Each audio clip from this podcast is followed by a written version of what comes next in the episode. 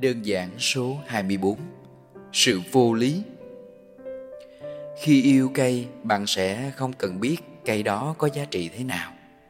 Chỉ cần biết đó là cây xanh, không gây hại cho trẻ nhỏ hay nhựa cây không gây độc cho người. Cây không chứa sâu bọ vậy là được. Còn bạn chọn cây bởi vì nó quý hiếm, ít người trồng, đắt tiền. Thì bạn yêu cây chỉ một phần, phần còn lại là bạn yêu bản thân của bạn và muốn thể hiện điều đó ra bên ngoài. Tôi thấy có rất nhiều cây dại rất là đẹp. Nó là cây mọc dại và cây này rất dễ trồng. Chính vì sự đơn giản và phổ biến đó nên người ta chẳng màng đến sự tồn tại của nó. Con người chúng ta cũng vậy. Khi trong một nhóm người thì thường được đề nghị là phải nổi bật, phải thể hiện ra thế này, thế khác. Bạn thử nghĩ nếu 8 trên 10 người đều nghĩ và làm như vậy thì sự khác biệt lại trở nên bình thường hay không?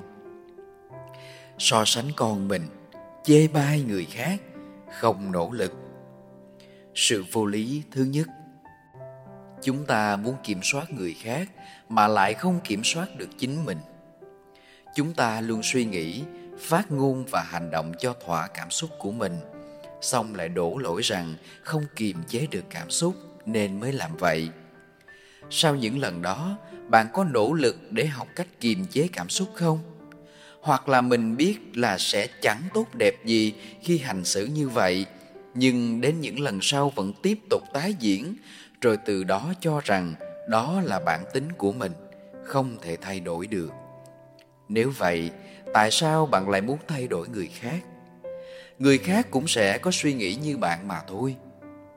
Chúng ta có xu hướng thích người khác làm điều mà mình thích, nhưng phần lớn kết quả nhận được là ngược lại.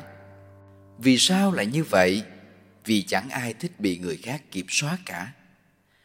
Tôi thấy rằng cãi nhau chẳng mang lại điều gì tốt đẹp cả. Vì người thắng, người thua đều không được vui. Vậy tại sao phải tranh cãi? Mình muốn kết quả gì từ điều mình làm? Để chứng minh mình tài giỏi, chứng minh mình trí tuệ, hay vô tình chúng ta đang chứng minh điều ngược lại? Sự vô lý thứ hai Chúng ta muốn học giỏi, làm giỏi, giàu có, có địa vị, được người khác tôn trọng, quý mến mình. Sếp muốn thì được nhân viên tôn trọng và thực thi tốt các yêu cầu. Cha mẹ thì mong muốn các con của mình ngoan hiền, nghe lời mình.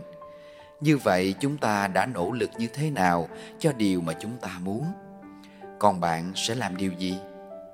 Hãy viết ngay những điều bạn muốn và những điều bạn sẽ làm ra giấy. Chia chúng ra thành hai cột rồi đánh số thứ tự ưu tiên từ 1 đến 20. Sau một thời gian, bạn sẽ tự cảm nhận được giá trị của việc này.